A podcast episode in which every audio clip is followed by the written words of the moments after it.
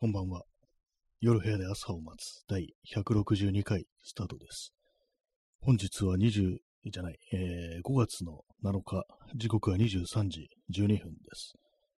えー、今日東京はずっと雨ですね。一日雨です。結構それも強く降ってるという感じなんですけども、それもあってあの今日は結構気温が低いですね。ただあのー、窓閉め切ってると、まあまあ部屋の中暑くなってくるっていう感じで、扇風機つけたりしてたんですけども、窓を開けると今度は雨が吹き込んでくるっていう感じで、困りますね。という。まあ、それだけなんですけども。はい。えー、今日のタイトル、ヘビの話ということで、あの、今日はあの30分たっぷりヘビの話をしていこうかななんていうふうに、頭では思ってるんですけど、別にヘビの思い出とかないですね。なんでヘビなんて言い始めたのかなと、こうね、そんな感じなんですけど、別に特に意味はないです。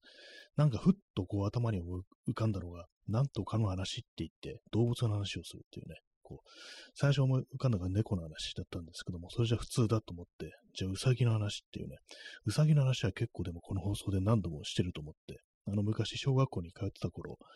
学校のにあの飼育小屋っていうのが、その中にね、こううさぎが2匹ぐらいこういたというね、そういう思い出があったというね、その話はでも何度もしてるんで、他なんだっていうね、こと考えたらヘビっていうね、急にヘビのが頭に浮かんできて、まあでもヘビの思い出なんかないですよ。当然ね。こう皆さんどうでしょうか？ヘビの思い出ありますでしょうか？私の記憶に登場するあの一番古いヘビのこう記憶といえば、あのー、親戚の家、田舎の親戚の家、田舎といってもまあ千葉なんですけども、あのー、親戚の家にこう、夏になるとよく行ってたんですね。で、そこの家は、あのー、まあ一戸建て、平屋のね、一戸建てなんですけども、まあ田舎の方ですから、あの、周り田んぼばっかりっていうそういうところで、まあちょっとね、まあ、あの、その時まだあの、建て替える前だったと結構古い感じのね、こう、平屋の家だったんですけども、それとは別に庭にもなんかもう一棟ね、こう、立ってたんですよ。なんかああいう今、今、今じゃないや、の、で、なんか、離れっていう風に表現するんですかね。そっち別にね、なんか、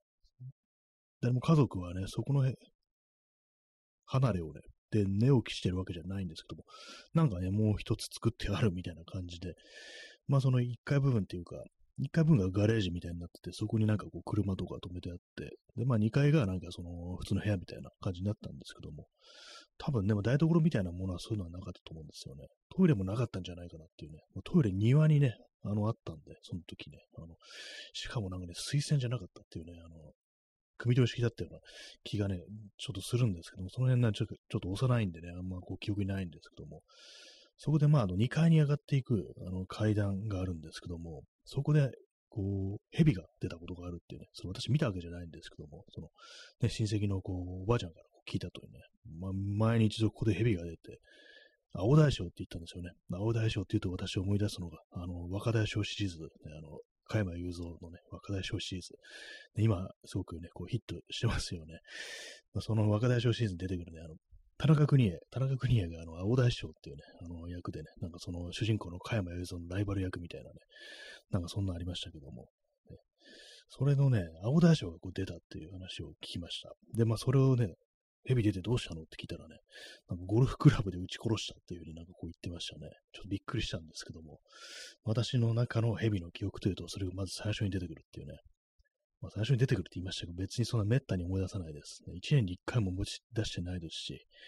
ね、まあそんなわけで、私と中で蛇っていうと、その青大将の話がまず最初に思い出されるといったそのような感じでございます。はい。あ、P さん、えー、ぴょこありがとうございます。ね、こう、頭をね、ラジオトークの子供が頭をね、ぴょこっと出してるというものでございます。はい、ありがとうございます。まあ、ヘビの話ということで、まあ、他にヘビの話何かあるかなと思うんですけども、割に東京でもヘビは見えれるということなんですけども、私前に、これ結構子供の頃だと思うんですけども、皇居、皇居のですね、あの石垣のところですね、あそこで蛇が一匹張っているのをこう見たことがあります。それまでね、あの、東京都会においてそう蛇なんてものを見たことがなくって、私はその時初めてこう自分の目でこう蛇を見たんじゃないかなと思いますね。まあ、それからね、こうずっと時が、時が流れてね、あそこに生垣をね、全裸のね、なんかこう白人男性がなんか登るということで、なんかと捕まるみたいな、なんかそんなあれね、こうありましたけども、そんなことが起こるとは思ってなかったですね。はい、えー、蛇の話でした。蛇、他にはもう蛇の話ないですね。ちょっと咳払い失礼します。コーヒーを飲みます。まあそうですね。まあなんだかんだ言ってそんなにこう、蛇なんて見ないですよね。海蛇ってなんかでもすごいですよね。海にも蛇いんのかって感じですけども、多分、なんですかね、あれは、陸上の蛇とは違うのかなみたいなことをね、若干思ったりするんですけども、まあ見た目なんか似てますよね。海蛇、ね、海蛇、ね、なんか、どっちも水の中もいけるのかって感じでびっくりしますけどね。まあ、毒がなければね、いいんですけども、毒のあるものも多いですからね。そしてあの大蛇というね、錦蛇みたいなすごく大きなものがいるっていう、よく考えたら結構不思議な生き物ですよね。なんか当たり前のようになんかね、こう蛇って、なんかいろんなね、こう、作品に出てきますからね、そう動物としてはね。そんなに身近にいるもんじゃないですけどもね。まあ、他には、他に蛇の話はもうないですね。普通ないよって感じですけどもね。蛇はそのまま食べると、ね、あの体に悪いということだし、ちゃんと火を通してね、行きましょうというね、そんな感じです。はいえー、今日は、え、5月7日ということで、ゴールデンウィーク最終日ということだと思うんですけども、私は今日はあの雨が降ってたんで、どこにも行かずにこう何もせずにこう過ごしました。ね、本当何をやってたか今日覚えてないですね、全然ね。そうですね。一切何も行っていないという感じですね。別に掃除とかね、そういうことも、片付けとかそういうこともしてないですし、いつの間にかもうこう23時というような、そうそう、夜遅くになってしまいましたけども、今日晴れてたら本当あれでしたね。なんかあの手袋とかを買いに行きたかったですね。手袋っていうのはあの、防寒用の手袋じゃなくて、あの、DIY をするときの作業用の手袋みたいなやつ、手袋みたいなやつかというか手袋ですね。あの、指のね、腹側の方、手のひら側の方が、あの、ちょっとゴムっぽい感じでコーティングしてある、ちょっと滑り止めとかある、ああいうものを買う、ちょっと買いたかったですね。まあ、300いくらとかで売ってるようなものなんですけども、割にそう DIY をしてるときとかね、木をね、こうなんか切ったりとか、ヤスリがけしてるときとか、結構ね、ささくれみたいなのがね、こう、トゲみたいなのがちょっと刺さったりして、なんかあの、嫌だなって思うときがあるんで、そういう時のためになんかこう、まあ、あと滑り止めもありますよね。なんか、ね、疲れないで済みそうだっていうね、あるんで、それそのためにこう、買おうかなと思ったんですけども、そういう時に限ってね、こう、雨が降り、ね、もしね、これが晴れてて、そういう感じで買い物に行けたら、実にこう、有意義な一日を過ごせたんじゃないかななんていうふうに思うんですけども、まあ別にね、こう、そんな大し、本当なんか普段と変わらない感じですけど、そんな手袋買いに行くなんてぐらいのね、ことじゃね。まあ今回あのゴールデンウィーク、別に出かけはしたんですけども、なんかね、あれですね、ほんとこう、遠出をしてないっていうね、まあそれがあるんでね、その辺でちょっとあの、その非日常感みたいなものが一切なかったというね、そんなあれでしたね、ゴールデンウィークでしたね。耳かきさん、えー、ナイス GW いただきまして、ありがとうございます。この金の延べ棒のような、なんかオレンジ色の何かね、こうゼリーのように見えますけども、いただきまして、ありがとうございます。ね、この、この絵がなんとなく美味しそうに見えるなんていう、ね、ゼリーとかグミみたいに見える、ちょっと美味しそうに見えるな、っていうふうにね、思いますね。ありがとうございます。まあそうですね、遠出をしてないということですからね、ほんとこう、まあ間ね、なんかあの平日とか、ね、普通にこう挟んだりしてたんで、まあそういう気分的にね、なんかこう、長いお休みっていう感じがなんか少なかったっていう方がね、こう皆さん多いんじゃないでしょうか。ね、まあ、全然関係ないよという人もね、まあ、結構いらっしゃるとは思うんですけども、まあ、そうじゃない人でもなんか、微妙に間なんか平日挟みやがったなみたいな感じでね、なんかこう、あんま連続って感じじゃないっていうね、そんな感じの人も多いかもしれないですね。まあね、こう、私、まあ言ったら、まあその文京区あたりをね、こう昨日ブラーっとしたのと、あとはあれですね、あの、自由学園明日館っていう、まあ、豊島区ですね。まあ、これに行ったのと、あと、まあ、隅田川をね、こうブラッとしたの、ま、普段とまあそんな変わらないっていうか、なんなら普段よりもね、あの遠くに行ってないぞぐらいのね、感じなんでね、こう、あんまりこう、そのね、あの、特別な感じはしませんでしたね。本当あれなんですよね、あの、水上バスとか乗ってみようかなみたいな、ね、こうたまに思ってるんですけども、今回ね、なんか本当こう、急になんかね、それを思い出して、あ、そういえばなんか水上バスに乗ろうと思った時あったなと思ったんですけども、でもなんかこう、あんまりね、こう全然こう計画みたいなのも立てなかったんで、まあ、次の機会にしようということでね、別にそういうことはしなかったんですけども、なんか船とかね、なんかそういう、普段と違った乗り物に乗ってみるという、そういう楽しみ方というか、なんかその、そういう気分の気持ちの切り替え方みたいな、非日常の味わい方みたいなものも、まあ、あるんじゃないかなというね、そういうこと思いましたね。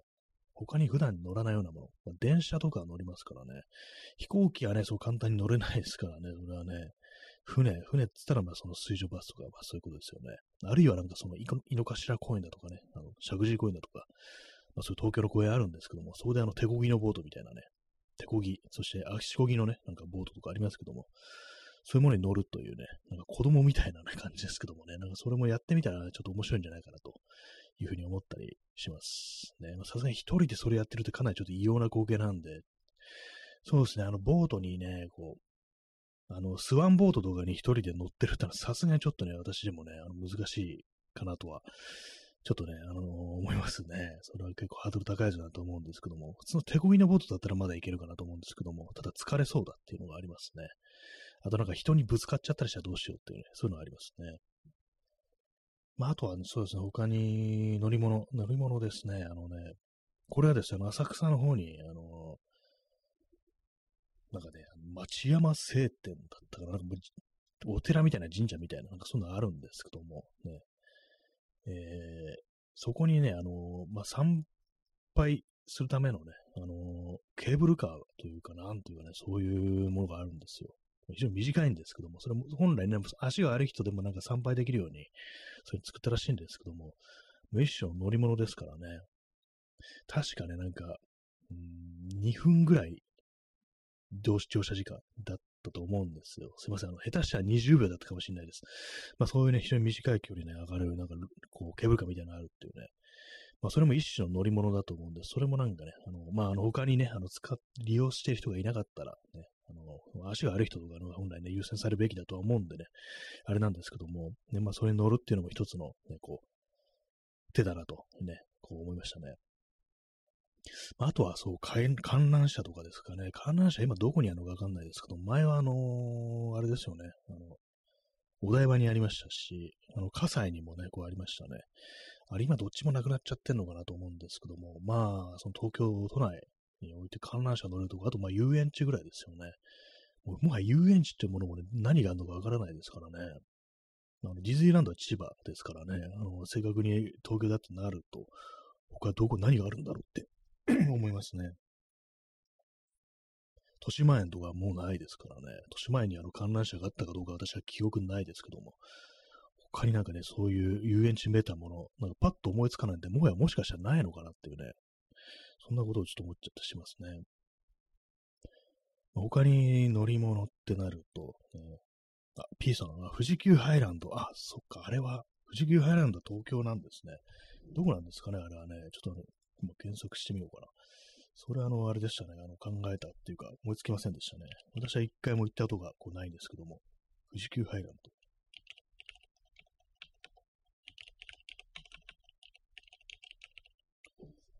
士急ハイランド。富士急って言うとなんか山梨県とかにあるのかななんてね、ちょっと思っちゃったりしますけども。えー、出てきましたね。富士急ハイランドは、えー、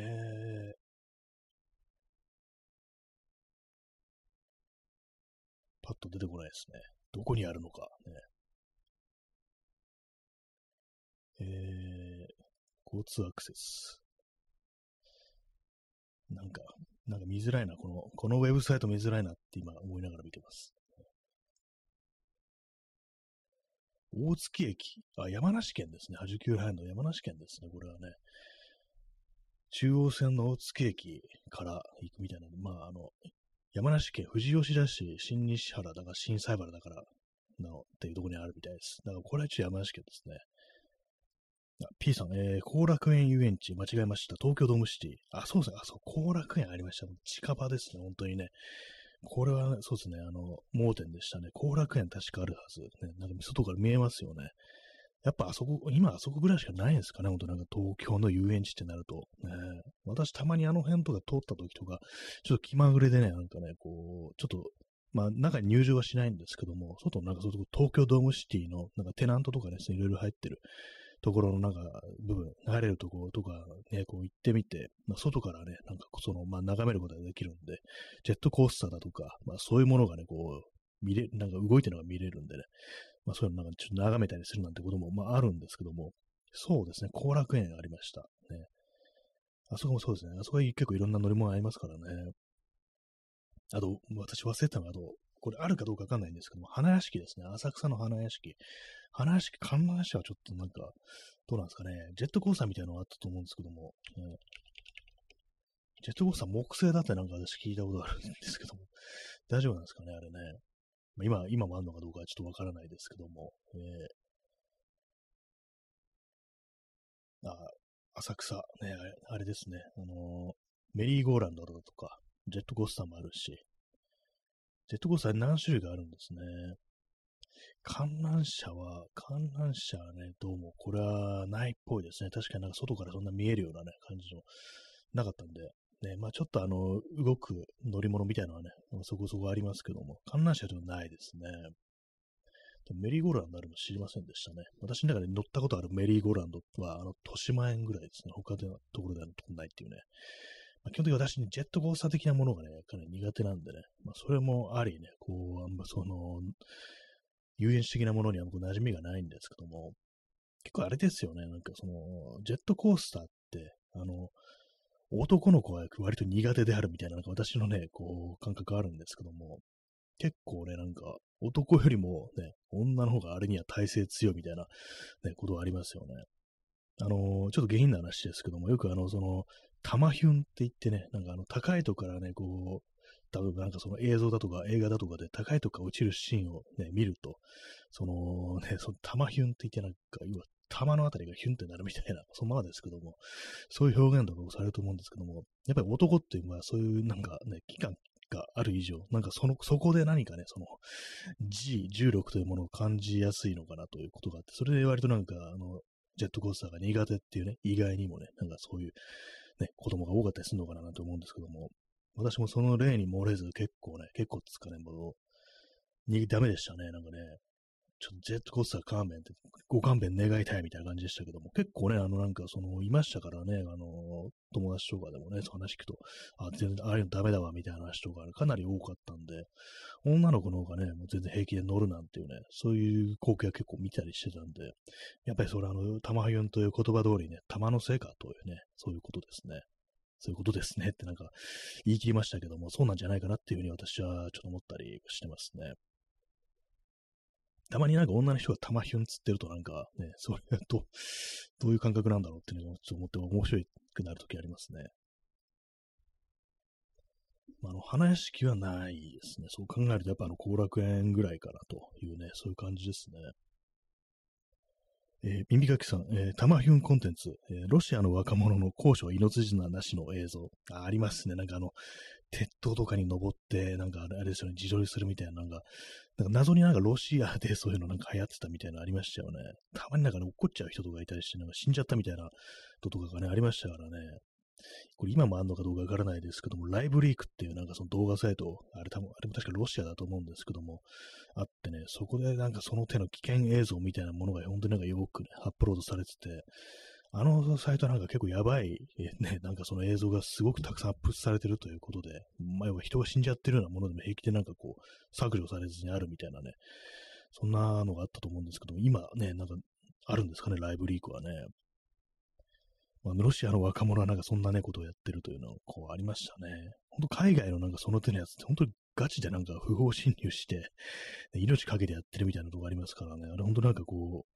どういう世界観なんだろうと思うんですけども、まあでも見てる方としてはなんかそういうのちょっとね、娯楽というかね、こう、すげえみたいな感じでちょっと消費してしまうみたいなのがあるんですけども、失敗してるのはね、ちょっとほんとシャレになんないですからね、本当にね。これ、玉ひょんとはちょっとね、違いますけども、これ確かフランスだったと思うんですけども、あの、走行中の電車から飛び降りるみたいなのがあったりして、それもなんかね、ほんとノンストップのなんか映像で、ノーカットで最初から最後まで映してるやつって、確かにこう駅に入っていく時に、まあ、減速する電車の、あのー、屋根の上に、あの、どっか途中のね、なんか、それこそ、立教みたいなとこから飛び降りて、で、まあ、そのまま、そのままね、乗って、で、まあ、駅に着いたら、こう、慌ててね、なんかこう、慌ててっていうか、まあ、その、まあ、飛び降りてね、ダッシュで逃げるみたいな、なんか、恐ろしい映像がありましたね。なんか本当すごいことするんだと思ったんですけども、臨場感はなんかすごかったですね。ノーカットでなんかずっとカメラ撮ってるみたいな感じで、これ CG かみたいな、ぐらいぐらいのあれだったんですけども、あれはなんか結構かなりの印象に残ってますね。あんまそんなあのバズったりしてるような動画じゃなくて結構前の話なんでね、たただなんかまあすごいなと思ったというね感じですね。パルクール系のね、やつもなんか本当なんかどうかしてるのがね、ありますね。結構最近パルクールっていうとちょっと健全ななんかね、あの、アクティビティみたいになっちゃってなってことを私感じるんですけども、ね、私の中では結構その、ああいうのは本当反社会的な行為であるみたいなね、なんかそういうエクストリームスポーツ、ね、っていう、そういう印象があるんで、なんかどうも日本だとね、かなり健全な人たちがね、こうやってるっていうのがあって、すごく違和感があるんですけども、まあそんなやってる方からしたらね、勝手にそういう反社で、社会的なロマンを押し付けんなみたいなこと思うのかもしれないですけども、なんかどうも海外とはね、なんかその辺の層がなんか違うように私は見えますね。すごいなんか順法というかなんか法を守ってそうみたいなね、私の中では本当なんか余裕でなんかね、こう法を破るというか、ね、こう、逮捕上等みたいなね、上等かどうかわかんないですけど、まあ本当その辺のね、何ぐらいの感覚でこうやってる人たちが多いのかなっていうね、感じでしたね。日本だとまあ健全ななんかかなりね、スポーツになってるような気がします。はい。まあ、乗り物、普段と違う乗り物に乗るというなるとまあ、そう、観覧車って言いましたけども、あとなんかロープウェイとかもそうですかね。ロープウェイ、もしかしたらあの、奥多摩の方とかにはこう、山の方とかにあるんですかね。なんか昔あの、多摩ロープウェイとかなんかあって、それなんか今の廃墟みたいになってて、結構その廃墟スポットとしてはかなり有名であるみたいな話は、なんかね、こう、聞いたことあるっていうか、それネットでなんか見たことあるんですけども、ロープウェイなんか山の方行ったら結構ありそうですからね。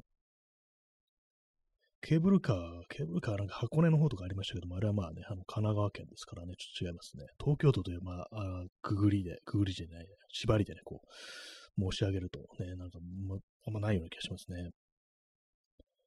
えー、耳かきさん、えー、ジャッカスとか見ても、海外の野郎のバカさ加減が日本とはレベルが違いすぎて、脳の分泌物が本当に違うのだと思ってしまいます。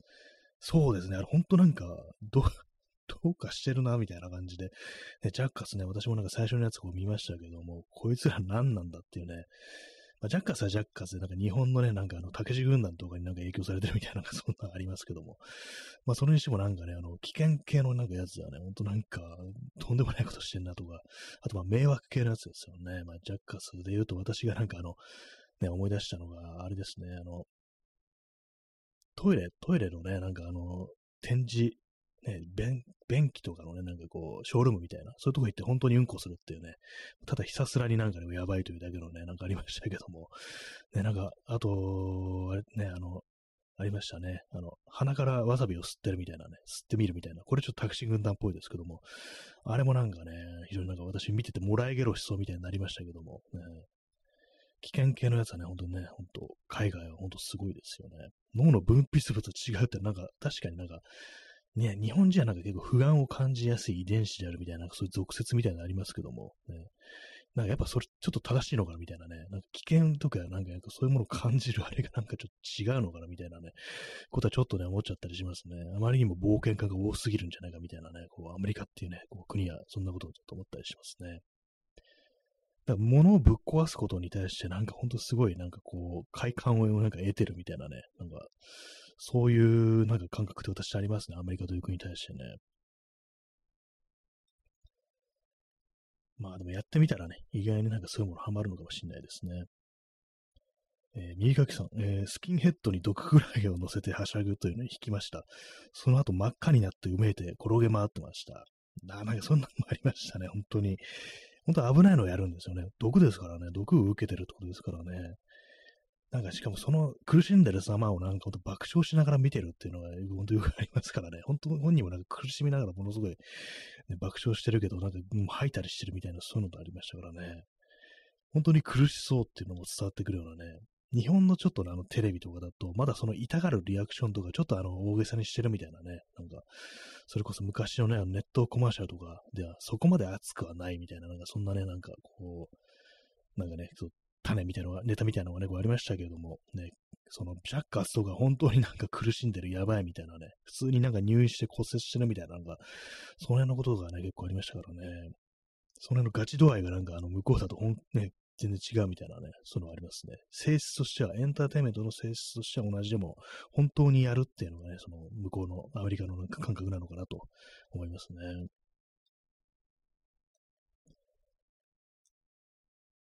あと、ほんとくだらないネタで、ジャッカスで、あの、前前も言いましたけども、これ多分ね、あの、氷、雪が降って、で、その雪をね、あの、かき氷みたいにね、皿にね、こう乗せて、そこにね、おしっこかけて氷レモンっていうね、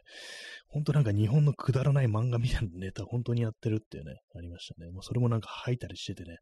なんか見ててすごいなんか私ももらえそうになりましたけども、えーなんかあの後結構ね、いろいろ出し、ね、なんかこう、その映像作品のシーズンありましたけども、最初のやつだけ私はこう見ましたね。もう2回目はちょっといいかなみたいな、本当になんか気持ち悪くなりそうだみたいな感じで見てないですけどね。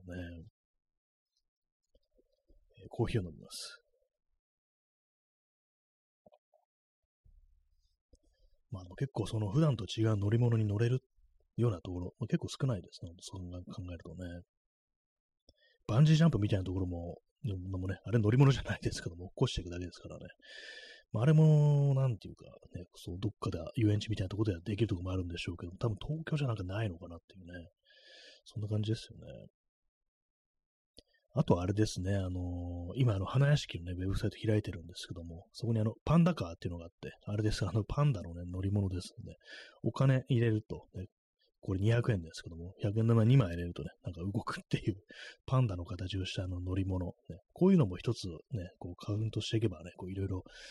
いつもと違う乗り物に乗れるんじゃないかなみたいなこと思いますね。これでも中年がこれ一人乗ってたら、まあね、なんか、って感じになりますよね。触れないでおこうみたいな感じになりますけども。でも全然ね、これ自由ですからね。この、ここが自由の国なんだなという感じでね、本当はなんか行きたいところですけどもね。行きたくはないですね。あとはなんかあの、遊園地っていうとゴーカート的なものがなんかあったりしますね。私ちょっと前に、ちょっと前じゃない、あの、1月にあの、多摩川の方までちょっと行ったことがあって、で、そこであの、交通公園みたいなのがあったんですね。で、そこでね、なんかね、あの、ゴーカートみたいなのあったんですけども、まあ、例によって子供しか乗れませんでしたね。だから今ね、ゴーカートとか言いましたけども、多分遊園地のやつも、まあ、大人は乗れませんなんていうのが多いのかもしれないですね。えー、耳かきさん、えー、男子の友達同士がバカやって騒いでるのって可愛いよねと話す女性にジャッカスを見せたらどう思うのだろう。そうですね。バカのレベルがちょっとね、違ってきますからね。本当ね、実害が出るレベルというか、吐砂物とかが登場してきますからね。一応確かモザイクとか書いてたような気もするんですけども、もう本当にね、なんかあのー、それを見せたら、まあ、ちょっとね、あのー、考え直してくれるかなと。ね、男を舐めるなよ、違う意味でって感じですよね、本当にね。バカさ加減を舐めてはいけないっていうね、本当にこう、ねまあ、ね子供の頃とかね、なんか大体なんかバカなことするやつとかね、クラスに一人はこういたりしましたけども、まあ、私はあの見てるだけのね、こうタイプだったんでね、実際にやることはありませんでした。ね、でもまあ、そう見てる分にはなんかそういうものを娯楽として、エンターテインメントとして消費してしまうみたいなね、そういうことはありますね。まあ、今 YouTuber というものもありますけども、比較的ね、そういうカルチャーみたいなのも出てきてから、まあ、また再びなんかその手のね、無茶をやるみたいな文化が、たまになんかね、こう、復活したのかななんていうふうに思ったりするんですけども、あんまりその手の動画とかあんまり見たりしないんでわかんないですけどもね。ねまあ、バカやってる男の男の子って可愛いよねってね、こう、男側から言ってみるっていうね、そんな感じのことですね。そんな感じのことですねってなんだよって感じですけども。えー、P さん、有害な男らしさ。そうですね。ほんと有害ですね。我々は有害ですね。本当にね。なんかね、あんまやってないですけども。ね、まあなんか、そういう生きりというか、なんというかね、まあそういうものがなんかこう本当にこう組み込まれてるのかなってちょっと思っちゃったりしますね。子供の頃からそうで、大人でもなんかね、まあそのとこありますからね、本当にね。はい。えー、まあそんなわけでね、あの、今日はまあ日曜夜ということで、あの、ちょっと短め30分でこう終わりたいなというふうに思います。ね。まあ別にそんな意味はないんですけども。ちょうどいい感じでこう話してきたので、ね、ね P さん、子供っぽい我らの免罪符。ね、そういうふうに言っておけばなんか、ね、ちょっと OK っていうね、そういうところありますね。確かにね。まあ、こうなんか、こう人のこと言ってないで、自分もちょっとその気をつけなきゃいけないのかもしれないですけどもね、まあ、全然そういうことをね、やる可能性というのは今からでも全然あるなという感じですからね、受け狙いでなんか変なことやっちゃうっていうのはね、ほんとなんかこう、いくつになってもまああるんだなというね、こういうふうに思って生きていった方がこういいのかもしれないですね。私も急に全裸でパルクールとかね、こう、し始めないようにね、こう、気をつけたいと思いますね。この放送で話すネタがなくなったからむちゃくちゃなことをやり始めるっていうね、その可能性もありますからね。はい。そんな感じで、え、本日162回目の放送をね、終わりとさせていただきます。それでは、さようなら。